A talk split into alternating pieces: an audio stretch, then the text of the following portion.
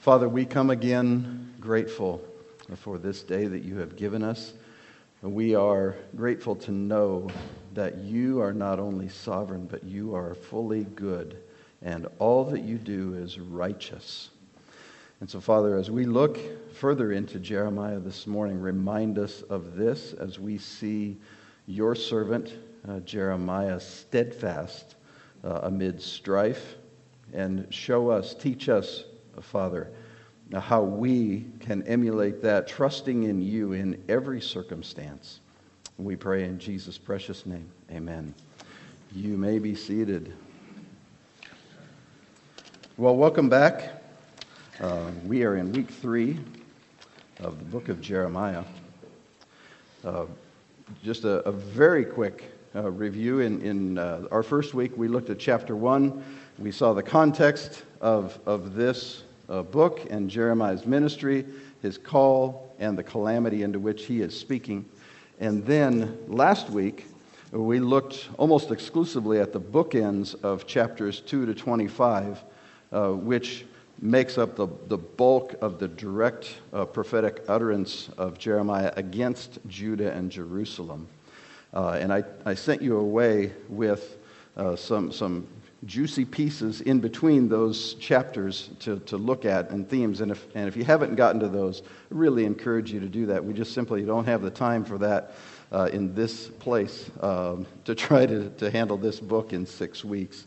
Today, though, uh, we continue, and we will see a, a, bit of a more personal look at Jeremiah's ministry as, uh, as he interacts with people who just literally hate him and wish to end his life, and people who contradict the very things that he has been ministering uh, for decades. And uh, so I hope that what we will see, as I prayed, uh, that we will see Je- Jeremiah's faithfulness in action uh, we will see what it means to be steadfast amid strife, and that the Lord would grow us in that. So we are in chapter 26 through 29 today. You can go ahead and, and turn to Jeremiah 26. Um, and uh, just to, to walk through the setting, because as we, we saw in the first week, um, Jeremiah is not a chronological pathway. And so we are now uh, in the beginning of Jehoiakim's reign. So, so at, at this point, uh, what has happened is that there have already been, uh, there's already been one uh, group of exiles who were taken, probably uh, including Daniel. And the setting that we have before us in, in Jeremiah 26 is in the temple court. Uh, Jeremiah has been charged to speak. You'll see it in verses 1 to 3 all that the Lord has given to him and to not hold back one word. And he is calling uh, the people to repent. Let me start in verse 3. Uh, it may be, the Lord is telling Jeremiah, that they will listen, and everyone turn from his evil way, that I may relent of the disaster that I intend to do to them because of their evil deeds. You shall say to them, and now we, we begin uh, Jeremiah's uh, prophecy to the people in, in the temple. Thus says the Lord, if you will not listen to me, to walk in my law that I have set before you, and to listen to the words of my servants, the prophets, whom I send to you urgently, though you have not listened, then I will make this house like Shiloh, and I will make this city a curse for all the nations of the earth. And so uh, Jeremiah introduces Shiloh, which may or may not be uh, a, a, term you're familiar with. Uh, Jer- Jerusalem had not always been the center of worship for the people of Israel. Early on, uh, it was in the northern kingdom uh, in Shiloh. And if you think back to the stories of Eli and his two sons, Hophni and Phinehas, these were not great days uh, very honorable days whatsoever in the priesthood of, of Israel. But this is what he's referring to. That uh, you may remember that there, there came an episode where the Philistines and the Israelites were at war with one another, and the Israelites were losing. And what did they do? Do you remember? Sorry? Right, they called for the ark. And they, and they said, hey, we need to get this ark here. They were treating it like some sort of a talisman or a charm. You know, we, we get the ark here and all will be well. And uh, if you may remember that what happened was the, the ark came and the Philistines not only defeated the Israelites, but they took the ark.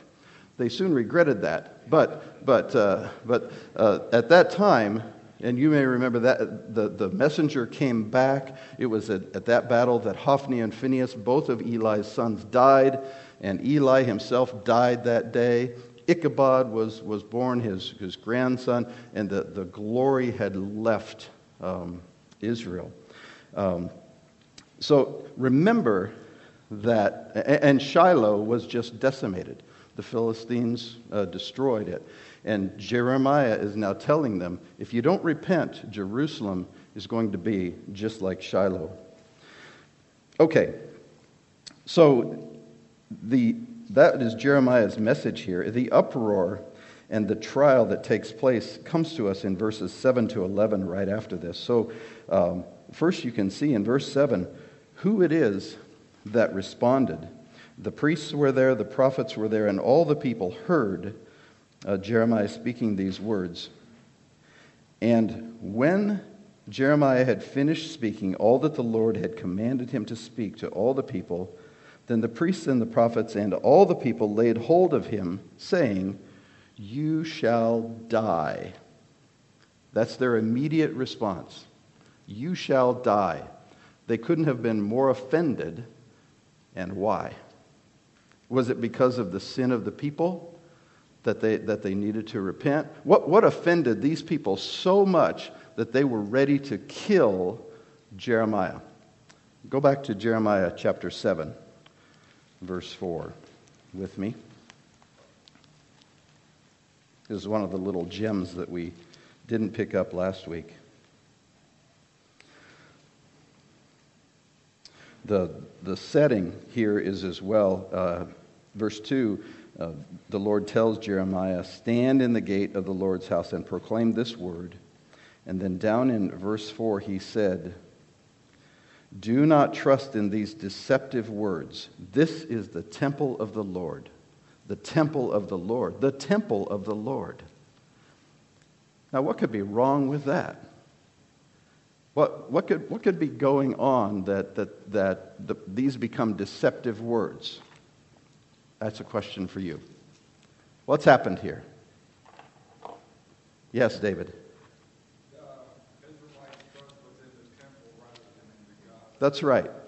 Yeah, they had, they had trust, they had, they had gone beyond just receiving the good gift of this temple and this place to worship and the storehouses and everything else that was there to minister. And they had placed their trust directly in the gift and no longer in the giver. They, they had seen, in fact, they had turned it into almost an incantation, right? A, a mantra, right? This is the temple of the Lord, the temple of the Lord, the temple of the Lord. Right? This is America. Hmm. It's America. How dare they? So, a question what, what is it that you are trusting it in? What, what would offend you most that you would say, that person deserves to die for saying that?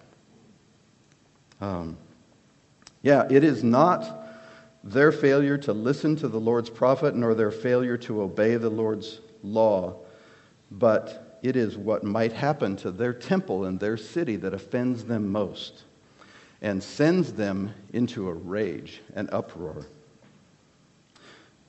Verses 12 to 15 uh, tell us then, um, well, a, a, a, court was convened in verses 10 and 11. Officials came and, and sat at the gate. They convened a court. Uh, the priests and the prophets repeat their call for a death sentence. And then I want you to hear Jeremiah, verse 12 Jeremiah spoke to all the officials and all the people, saying, The Lord sent me to prophesy against this house and against and this city all the words you have heard. Now, therefore, mend your ways and your deeds and obey the voice of the Lord your God, and the Lord will relent of the disaster that he has pronounced against you. We'll stop there. So Jeremiah is repeating, I am here on mission. I am, I am bringing to you words from the throne of God. And I am offering you the opportunity to repent. I am giving you a warning and a promise. I'm appealing that you would repent, mend your ways, and obey. And now, verse 14. But as for me, behold, I am in your hands. Do with me as it seems good and right to you. That is a man who has given up his entire life to the Lord. He, he cares not. He couldn't care a lick for his own life. He is doing exactly what the Lord has called him to do with all of his energy, down to giving every word that he has been called to speak and, and not withholding a single one. And then I, I don't think there's any guile at all in what Jeremiah is saying to these people who wish to kill him. Uh, I am in your hands. You, you do to me as seems right to you. Um, what he is remembering back in Jeremiah chapter 1, you can look at it in verse 17 to 19, are these words that God had spoken to him. Jeremiah 1, verses 17 to 19. But you, dress yourself for work, arise and say to them everything that I command you. Do not be dismayed by them, lest I dismay you before them. And behold, I make you this day a fortified city, an iron pillar and bronze walls against the whole land, against the kings of Judah, its officials, its priests, and the people of the land. They will fight against you, but they shall not prevail against you, for I am with you, declares the Lord, to deliver you. So behold, Jeremiah, whose life is hidden with God. Uh, he knows that he will minister and serve with every ounce of energy uh, every day that the Lord gives him. And he will not relent of that. And in virtually, this is your fill in the blank if, if you've had your pencil at the ready for 15 minutes. In virtually the same breath, Jeremiah is calling out sin, pressing for repentance, declaring disaster in the absence of that repentance, and then submitting his very life to his accusers. Yeah, He's, he is submitting his very life to his accusers uh, with, without any hesitation whatsoever. Verse 15, he does warn them that uh, they would be taking innocent blood, but he, he does not fight against it. Well, the rest of that chapter uh, verses 16 to 24. Jeremiah is found not guilty by the officials. His life is spared. And uh, a little history lesson comes forward out of this. Uh, I'll give you the overview, but you will you'll benefit from, from digging into this. That the officials remind each other that, you know, a hundred years ago, this uh, prophet named Micah came and warned us of impending doom uh, judgment against us. And Hezekiah repented. Hmm. And just weeks before, another prophet came um, named Uriah, not that Uriah, and he prophesied much the same way of what Jeremiah had just said. And our king today put him to death. In fact, sent people and chased him to Egypt and brought him back so they could kill him right before the king. That's how uh, hard hearted uh, the king was. And what you'll see in the end of verse 19 in 26. Yeah. We are about to bring great disaster upon ourselves. At least one of the officials understood what was going on, uh, had gotten, had understood what, what Jeremiah was saying. Okay. So, so that is chapter 26. We're going to move on uh, to chapters 27 and 28. We're going to take those together within this theme of being steadfast amid strife. Uh, though they are two separate occasions, uh, it's about 15 years later now. It's the beginning of Zedekiah's reign. Zedekiah was the last uh, king of Judah. Uh, if you have a, a King James, uh, you may see that verse 1 says that it's in the beginning of the reign of Jehoiakim. Uh, there's textual evidence, and not only here, but within the context of verses 3 and 12, that that probably is Zedekiah. So we're looking at something a little bit later. Nonetheless, uh, what has happened by now is that there have been two waves, a second wave of, of exiles taken to Babylon, uh, probably including the king who was just before Zedekiah. That's how his reign ended. He was taken into to, uh, exile along with, with others.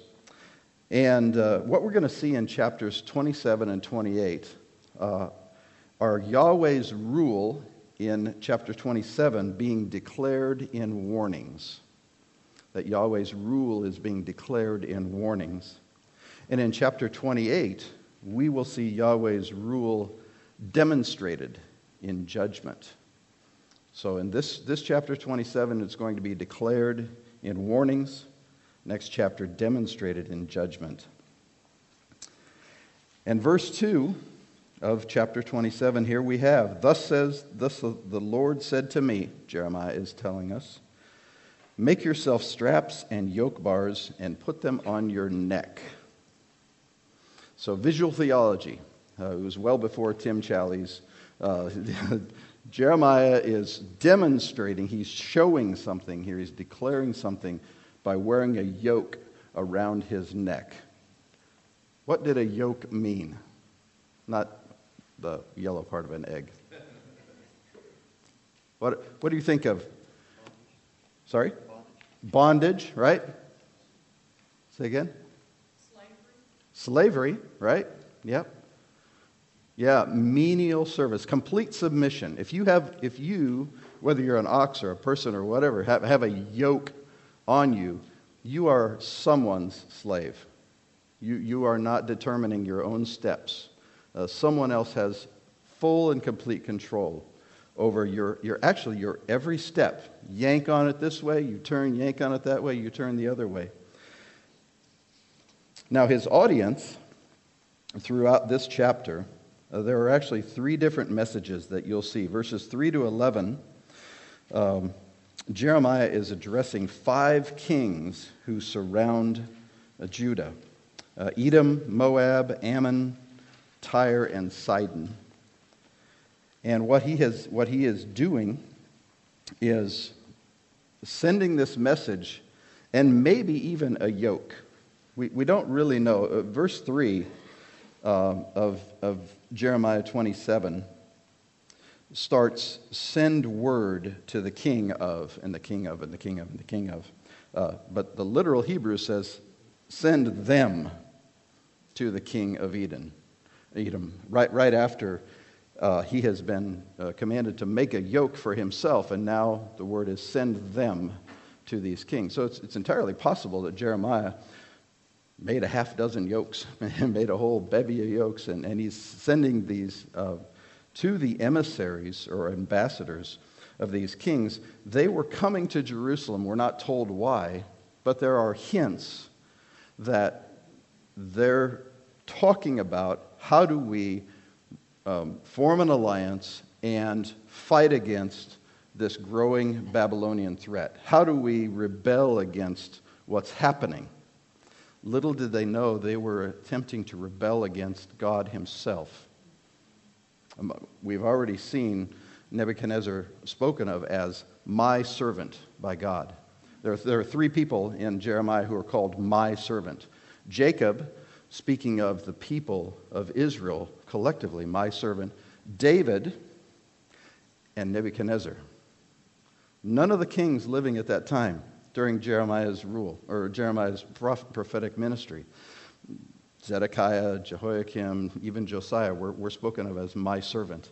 Um, but one king was, well, King David, but one king living at that time was, the king of Babylon was, was spoken of as my servant by Yahweh. Okay, I told you, yeah, first, the first audience is uh, of these five kings. In verses 12 to 15, Jeremiah has a, an audience with Zedekiah himself. And then in verses 16 to 22, it, you can see in verse 16, I spoke to the priests and to all this people. So, so we have three different messages, three different occasions throughout this, this chapter. And I wanted to just look at the commonalities amongst those three messages rather than, than reading every, every bit of it. We will see uh, two big chunks. Jeremiah is going to lay forward facts or indicatives about God and about the situation, and then he's going to lay out commands, imperatives, things to, things to do. So, first, uh, the facts look in, in 4 and 5. Give them this charge for their masters, that is, the ambassadors to these kings. Thus says the Lord of hosts, the God of Israel This is what you shall say to your masters It is I, by my great power and my outstretched arm, that I have made the earth, with the men and the animals that are on the earth, and I give it to whomever it seems right to me. So, First set of facts uh, the earth is mine. You are mine. Your animals are mine. And how I manage this earth and the details therein are by my good pleasure. There, there's no negotiation from Yahweh here. Verse 6 Now I, again, Yahweh speaking, have given all these lands into the hand of Nebuchadnezzar, the king of Babylon my servant, and I have given him also the beasts of the field to serve him. Verse 7, next fact that, that Yahweh lays out all the nations will serve him and his son and his grandson. Okay, so this is going to take a while. This is going to take a while. Until the time of his own land comes, then many nations and great kings shall make him their slave. So, so the two more things that, that this will take some time, and then Nebuchadnezzar's own time of reckoning will come. So then comes the commands. In verse 8, but if any kingdom, nation or kingdom will not serve this Nebuchadnezzar, king of Babylon, and put its neck under the yoke of the king of Babylon, I will punish that nation with the sword, with famine, with pestilence, declares the Lord until I have consumed it by his hand. So do not listen to your prophets, your diviners, your dreamers, the fortune tellers or sorcerers uh, who are saying to you, You'll not serve the king of Babylon. All right, so two, well, the first is the command to repent and to turn, and the second is to not believe the false prophets, diviners, uh, this, this whole group of people who are, who are saying this, this is not of the Lord. Fight against Babylon. This, this won't happen or it won't last long. Okay. One of the applications here that I want you to see, and, again, these things are repeated in each of those, those uh, presentations, to, then to Zedekiah, then to the people, uh, the priests, and all the people, is that evil is never sovereign, in sovereign control uh, in your life. Um, neither natural evils like storms and disease, or moral evil uh, like tyrants uh, or godless enemies. Uh, the Lord makes clear here in verse 5 that it is by His great power and by His outstretched hand that He made all that is and that he will give it to whomever seems right to him. Now, he works through all sorts of secondary means, including evil kings, but the Lord remains sovereign. And I know, I know in this room that there are a multitude of natural and moral evils pressing on our lives. And they are there by the good hand of a loving Father who made you his outstretched hand made you, and, and it is his good pleasure, even at this moment, for those things to exist. We don't pretend to understand why, um, but we know that it is, we know the things that we know about God are true, that he is sovereign and that he is good. He is wise and he is loving. And so I, I pray that you would uh, take comfort even in affliction, maybe especially in affliction. Okay. We're going to go on to chapter 28, where we're going to again see, as I'd mentioned before, that the Lord's rule is demonstrated in his judgment. This is Hananiah's confrontation. Same setting. We don't know if it's days apart or even the same day or a few weeks later, but it's the same setting. We are told uh, it's within the same year. Um, and uh, the prophet, the false prophet, we'll find out quickly enough, Hananiah comes, uh, gives his message, uh, and, uh, and yeah, well, let's just, let's just read through it and, and we'll see. Verses 1 to 4. In that same year, at the beginning of the reign of Zedekiah, king of Judah, in the fifth month of the fourth year, Hananiah, the son of Azur, the prophet from Gibeon, spoke to me in the house of the Lord in the presence of the priests and all the people, saying, Thus says the Lord of hosts, the God of Israel I have broken the yoke of the king of Babylon. Within two years, I will bring back to this place all the vessels of the Lord's house, which Nebuchadnezzar, king of Babylon, took away from this place and carried to Babylon. I will also bring back to this place Jeconiah, the son of Jehoiakim, king of Judah, and all the exiles from Judah who went to Babylon, declares the Lord, for I will break the yoke of the king of Babylon. Um, so, uh, in essence, he has he's confronted Jeremiah directly. He has contradicted everything that Jeremiah has just prophesied. Um, and note even in verse 3 the very precise repetition. Um, sorry, in verse 2, the precise repetition. Thus says the Lord of hosts, the God of Israel. The exact formulation that, that Jeremiah had just used back in chapter 27, verse 3 and verse 21. Um, Hananiah uh, says, I'm speaking for the Lord, and this is my message. Uh, so Hananiah had proven himself uh, to be the exact type of false prophet that Jeremiah had just warned the people about in the previous chapter. But we need to see again how Jeremiah responds to this. This is, this is astounding. Verse 6. And the prophet Jeremiah said, Amen. May the Lord do so.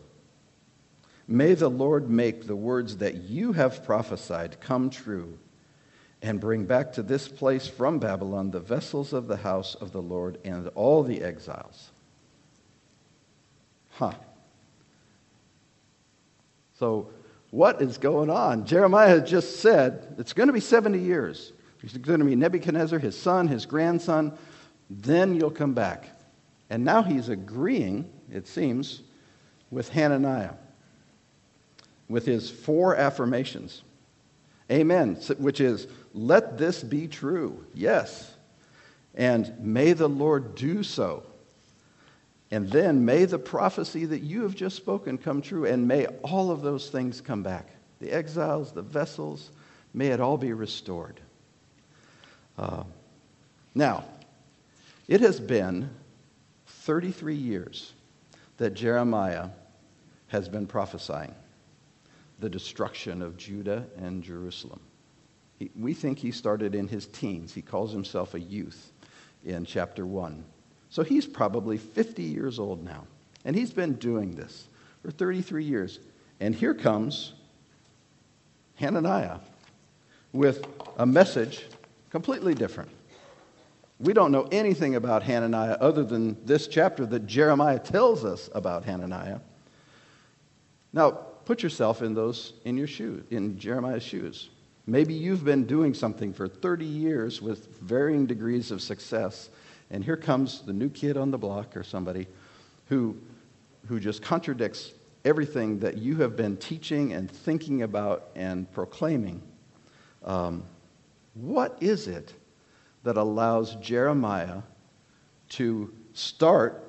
We haven't read all of his response, but start by saying, Man, I hope you're right. Let that be true, that it's only two years. What, what allows Jeremiah to, causes Jeremiah to be able to respond this way? Go ahead.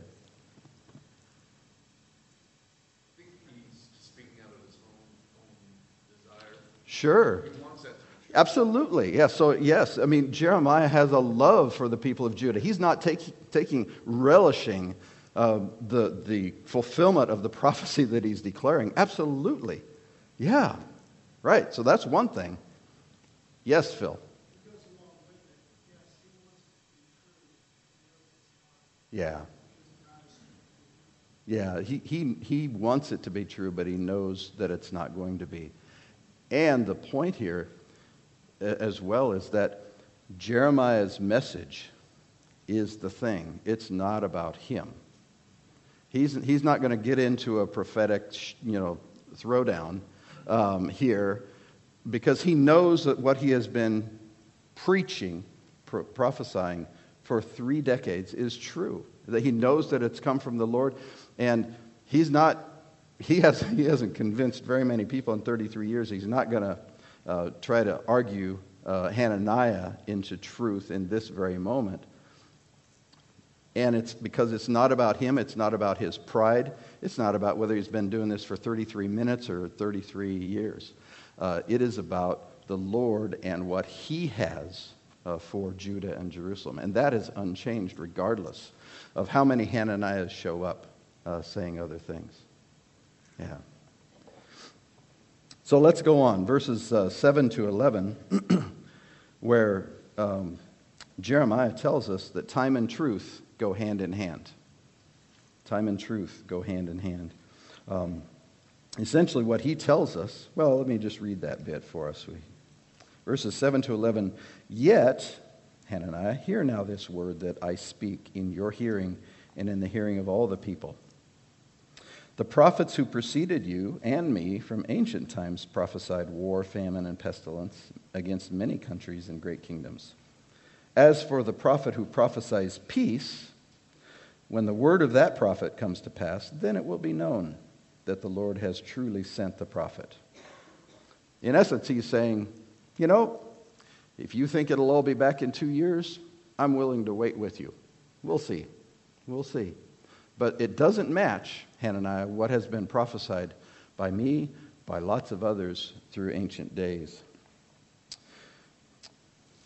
Hananiah then re, uh, proceeds to take uh, Jeremiah's yoke off his neck, bust it, and repeat uh, in verse 11 Even so will I break the yoke of Nebuchadnezzar, king of Babylon, from the neck of all the nations within two years. And Jeremiah just went his way. He just went his way. Uh, he's, he's not done responding to Hananiah, but he's done for today, or at least this moment. Because he comes back, um, yeah, in verse, verses 12 to 17.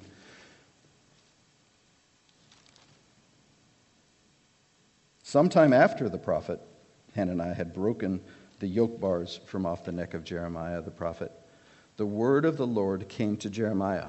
Now we understand why Jeremiah didn't have anything to say on that day, at that moment, other than, may it be so. Right? Because not only was Jeremiah convicted to say all that the Lord had given him to say, he was obedient to say only that which the Lord had given him to say. And so that moment, he had not been given anything further, but now he is. And he comes back. Verse 13 Thus says the Lord, You have broken wooden bars, but you have made in their place bars of iron. For thus says the Lord of hosts, the God of Israel I have put upon the neck of all these nations an iron yoke to serve Nebuchadnezzar. Uh, verse 15 Listen, Hananiah, the Lord has not sent you, and you have made the people trust in a lie. Verse 16 Therefore, thus says the Lord, Behold, I will remove you from the face of the earth. This year you shall die, because you have uttered rebellion against the Lord. And Hananiah uh, was gone within two months of, of where uh, the chapter began. Um, and so I, I, put in your notes a reference to uh, 2 Timothy 2 24 to 26 because it, it strikes me that it's an appropriate passage uh, for us to think about in times of what could become quarrels uh, with, with unbelievers. And just, I just want to read that and let, let that um, soak into your heart as the Lord moves. And the Lord's servant must not be quarrelsome, but kind to everyone, able to teach, patiently enduring evil, correcting his opponents with gentleness. God may perhaps grant them repentance leading to a knowledge of the truth, and they may come to their senses and escape from the snare of the devil after being captured by him to do his will. And this is a, this is a sweet picture, even though Jeremiah did come back and said, Yeah, God didn't send you. And yeah, you're going to die. God's, God's done with you on this earth. Uh, he's not quarrelsome. He wasn't standing there toe to toe with Hananiah. He was agreeing that may the Lord do so. May, may the Lord relent of this great thing that he is about to do and save his people. And would it only be two years? All right. Into chapter 29 we go.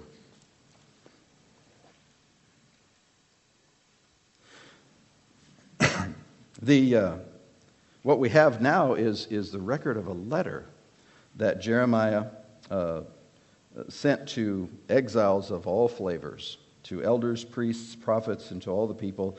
The time frame is similar to where we have been in the previous two chapters. And um, this letter goes by royal messenger uh, from Zedekiah to Nebuchadnezzar. So it's likely uh, that Nebuchadnezzar, or at least a court official, would have read this um, before it was distributed to its, uh, its final recipients. And we get in verse 4, the beginning of the message, verses 4 to 7. Thus says the Lord of hosts the God of Israel, to all the exiles whom I have sent into exile from Jerusalem to Babylon. Okay, before we go further, what, what have we learned about the exile in this verse, in the, in the statement, just in the introduction? Say again? It's from God. That's right. This is the first of three times, just within this little section, God is going to remind them that he is the one who has sent them. He is the one who's actually driven them into exile. It's by the hand of Nebuchadnezzar, but it is from the hand of the Lord. Okay. Verses 5 and 6 Build houses and live in them, plant gardens and eat their produce, take wives and have sons and daughters, take wives for your sons, and give your daughters in marriage, that they may bear sons and daughters. Multiply there and do not decrease. So, what's extraordinary about this thus far is that it's just very ordinary instruction, right? Go, go live somewhere. Go eat things, you know. Get married, have babies, have the, raise those children to make you grandparents, you know, enjoy your life. Live a, live a normal, full life where you are. Verse 7 because so far, so good. Verse 7 But seek the welfare of the city where I have sent you into exile, and pray to the Lord on its behalf, for in its welfare you will find your welfare. This um, would have unsettled, probably, almost, almost every person who had been uprooted from Jerusalem.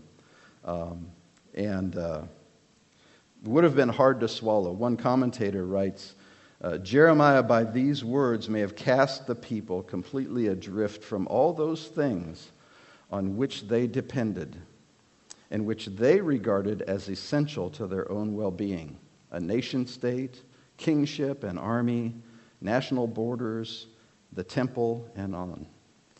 Um, they are thousands of miles from home. Uh, they are living in a, a blatantly pagan society, and now they're told to live normal lives and, and beyond that, to actually pray for the city, for its leaders, and that their welfare, their welfare is bound up in the welfare of the city. Uh, this, is, this is striking, it's astounding uh, for, for Jeremiah to say these things. And what they are reminded, though, as well, is that everything is going according to God's plan. What, where they are and what's going on is, is simply God working out his perfect plan. He reminds them again, I'm the one who have sent you here. I think I've got in your notes a reference to 1 Peter 2 11 to 17. Is that true? Yeah. Um, let me just read that and listen for some striking similarities to Jeremiah's message. Behold, I urge you as sojourners and exiles to abstain from the passions of the flesh, which wage war against your soul. Keep your conduct among the Gentiles honorable so that when they speak against you as evildoers, they may see your good deeds and glorify God on the day of visitation. Be subject for the Lord's sake to every human institution, whether it be to the emperor as supreme or to governors as sent by him to punish those who do evil and to praise those who do good. For this is the will of God, that by doing good you should put to silence the ignorance of foolish people. Live as people who are free, not using your freedom as a cover up for evil, but living as servants of God. Honor everyone, love the brotherhood, fear God, honor the emperor. and so, in the same way, Jeremiah is speaking from the Lord to these exiles. Live your life, enjoy your life, and pray for the authorities that the Lord has placed over you. It's going to be a while. This is going to be a while. It's going to be longer than two years. Yeah, get your children married, become grandparents. It's great. And enjoy your life. Okay, um, we'll go on. Verses 10 to 14. For thus says the Lord, when 70 years are completed for Babylon, I will visit you. I will fulfill to you my promise and bring you back to this place. And now we come to American Christianity's favorite verse. For I know the plans I have for you, declares the Lord plans for welfare and not for evil, to give you a future and a hope. Then, 70 years later, you will call upon me and come and pray to me, and I will hear you. You will seek me, and you'll find me when you seek me with all your heart. I will be found by you, declares the Lord, and I will restore your fortunes and gather you from all the nations and all the places where I've driven you, declares the Lord, and I will bring you back to the place from which I sent you into exile. So the Lord is reminding them, asking them to remember that He keeps His good promises and that He will. His timetable is, is not ours, but He will keep His good promises. And as for uh, verse 11, it is a great verse, isn't it?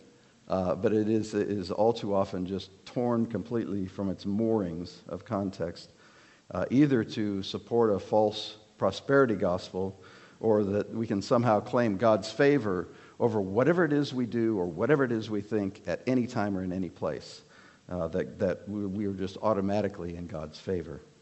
Uh, one commentator wrote um, a little tongue in cheek that the the book of Jeremiah is all about God disrupting his people's plans and upending his people's dreams. Um, one of the points here, though, that I would like you to, to think about is God's specific plan for many who heard this word in exile was that they would likely live out the rest of their days in Babylon. Maybe they were eight to ten years into the exile at this time, which means, math majors, how many years do they have left? 60, 62, thank you very much, right? So now, if you were 30 years old and you were hearing this word, that, that God knows the plans that He has for you, uh, plans for good and for a future and a hope and not for evil. I'm going to be 90 by the time the, um, the exile's over, if I'm 30 right now. So I need to trust that, that God's good is going to be within the boundaries of Babylon. It's, it's, it is somehow not, for me, bound up in getting back to Judah. Yeah. Okay. Two more times in verse 14, uh, I'll note that God tells them, reminds them again, that He is the one who has put them there. I have driven you there, and I will bring you back from the place from which I sent you into exile. All right, the remainder of, of, of uh, Jeremiah 29 gives us details about three false prophets, three more to go along with Hananiah. Um, uh, a certain Ahab and Zedekiah, neither of which are that Ahab or that Zedekiah. Um, and they were executed. They'd already been executed in Babylon uh, for their rebellion. And a third, uh, in, named Shemaiah, uh, is promised punishment from the Lord for having prophesied uh, when the Lord hadn't sent him. But as we, as we wrap up here in the, these last few minutes, uh, I just want you to consider this section of Jeremiah as well as what we read in 1 Peter 2 and behold our God with me. That he has made the earth and everything in it. He sovereignly and perfectly uh, gives it to whom, whomever he pleases. Uh, we are all exiles. This isn't our home, but your life right now might seem a little more exilic than it has in the past. Um, know and trust uh, that, that the Lord has things well in hand. Uh, know this. Uh, even, if you, even if you don't have things well in hand, the Lord does. Uh, know and trust that everything is going according to God's plan, His good plan, even if it doesn't feel like it. And, and even if circumstances look far less than perfect right now. The, the Lord's plan for your life and my life is no less specific than what he stated when he gave an exact timeline for Judah and Jerusalem for the exile. So, the specifics of, of where you're living right now. Think of Acts 17, the God who, who set out times and places where people would be and where they would live. Uh, your home, your neighborhood, the circle of people around you, those who love you and those who hate you, are specifically ordained for you at this time to grow you in conformity to God's word and to grow you more into the shape of Jesus. So that you can, like Jeremiah, obey all that the Lord has given you and nothing that he has not given you. So, Go, build, plant. right? Plant a garden and eat from it. Enjoy it. Marry and multiply. Uh, enjoy the multitude of God's good gifts within the setting where you are today with a heart of gratitude. And pray for the city and its leaders. Because in a, in a very real sense, our welfare is maybe tied up with the, the welfare of that city that the Lord has placed us in. And so far as it is possible, submit uh, to the leaders, the authorities that the Lord has put in your lives. Um, keep your conduct honorable so that when the unbelievers see your life they will glorify God. Maybe not on that day, but on the day of God's visitation. Quick teaser for next week, and then we'll pray and end. We're in chapters 30 to 33 next week, uh, which is the centerpiece of Jeremiah. And it is, it is rich and glorious promises of a return, of the new covenant, uh, some, even some eschatological things from Jeremiah we'll enjoy. Um, come and enjoy that. All right, let's pray. Father, thank you for this book and thank you for your kindness in giving this to us. Thank you for uh, that you have reminded us once again that the Lord is, the world is yours, the earth is yours, and the fullness thereof, that, that uh, your perfect plan works out just as um, meticulously today as it did in the lives of the exiles so many years ago in Babylon. And Father, would you um, give us hearts that are docile to your plan in our lives? Would you give us hearts that love your plan, that submit to the authorities that you have put in our lives, and that we would live lives that are honorable before all who see us for your glory? And we pray in Jesus' name, amen.